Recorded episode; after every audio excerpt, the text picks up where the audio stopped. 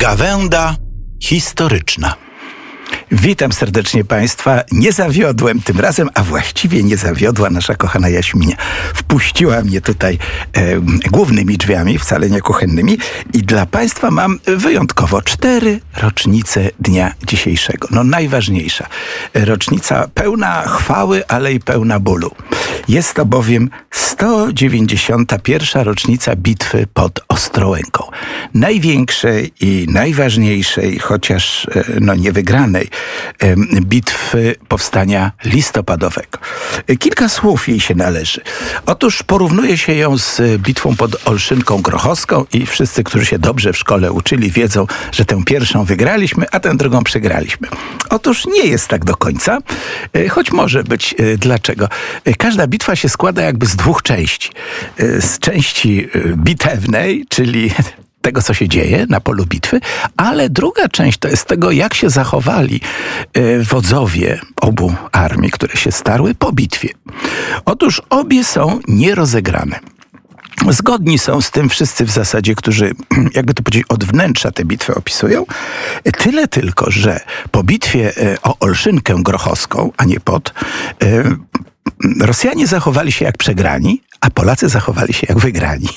Czyli mówiąc krótko, wytrwali na tym polu, no i zeszli z honorem. E, w zasadzie Rosja e, wycofała się, no liżąc rany.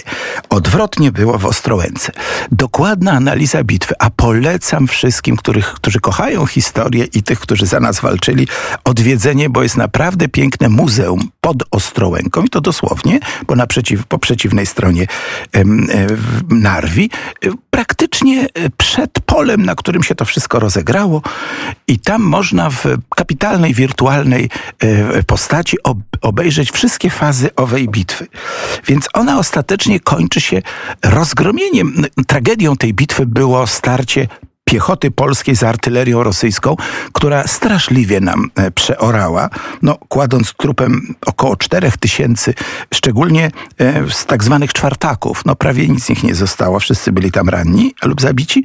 Natomiast końcówka, czyli wspaniała szarża generała Bema, jeszcze, Bemem, jeszcze generałem nie był, ale Bemem był zawsze, który pod gradem pocisków ustawił swoją artylerię konną, czyli taką ruchomą i jak zaczął grzmocić po rosyjskich e, armatach, to prawie praktycznie wszystkie uciszył. Czyli mówiąc krótko, zabił obsługę, rozbił armatę. I e, tak opuszczamy pole bitwy. Rosjanie przez najbliższe trzy dni byli przekonani, że przegrali bitwę.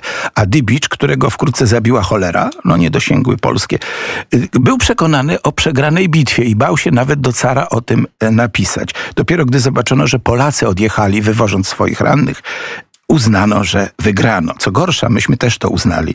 No i tak już zostało w historii. Z mitami się raczej nie walczy, trudno, kto chce, niech wierzy, ale mm, tragedia nasza była o tyle wielka, że uświadomiono sobie, ile byśmy nawet bitew nie wygrali, to Rosjanie przyjdą z jeszcze większą armią i nie starczy nam po prostu narodu, młodych ludzi, szkoda. 7,5 tysiąca padłych młodych ludzi. 10 kilometrów y, ciągnął się jakby to powiedzieć, kondukt z rannymi na wozach, których witała po kilku dniach, tylko trzech dni jechano z Ostrołęki, e, witała Warszawa. No to był jeden wielki płacz. Wszystkich do domów roznoszono, do, do lazaretów i tak dalej. I, I w tym momencie zdano sobie sprawę, powstania po prostu nie da się wygrać. Od tej pory już myślano tylko, jak je z honorem przegrać. No jak wiemy, honor ocalono. E, ci, którzy e, zdetronizowali króla Polski, a nie cara ruskim, tylko króla Polakom, czyli Mikołaja, uznali go za niegodnego pozbawiono go honoru, wyemigrowali i stworzyli co? Wielką emigrację. No na tym zakończę, bo nie chcę nadużywać naszej, ale jeszcze trzy rocznice króciutko. W 1940 roku była wielka rozpoczęła się wielka ewakuacja Dunkierki, e, czyli tej części Francji, gdzie rozbite zostały korpusy francuskie i brytyjskie. No i wszystkim, czym mogli, nawet kajaki w tym brały udział. Brytyjczycy zachowali się naprawdę wspaniale. Wszystko, co pływało, jachty, barki i tak dalej, holowniki popłynęło ratować stamtąd ludzi. Ale 26 maja 1941 roku mamy piękną rocznicę. Słuchajcie, Państwo, jest to już 81. rocznica pojedynku ORP Piorun, jak mawiali Brytyjczycy, piorun z wielkim, potężnym pancernikiem Bismarck. I wyobraźcie sobie, ten nasz piorun wygrał.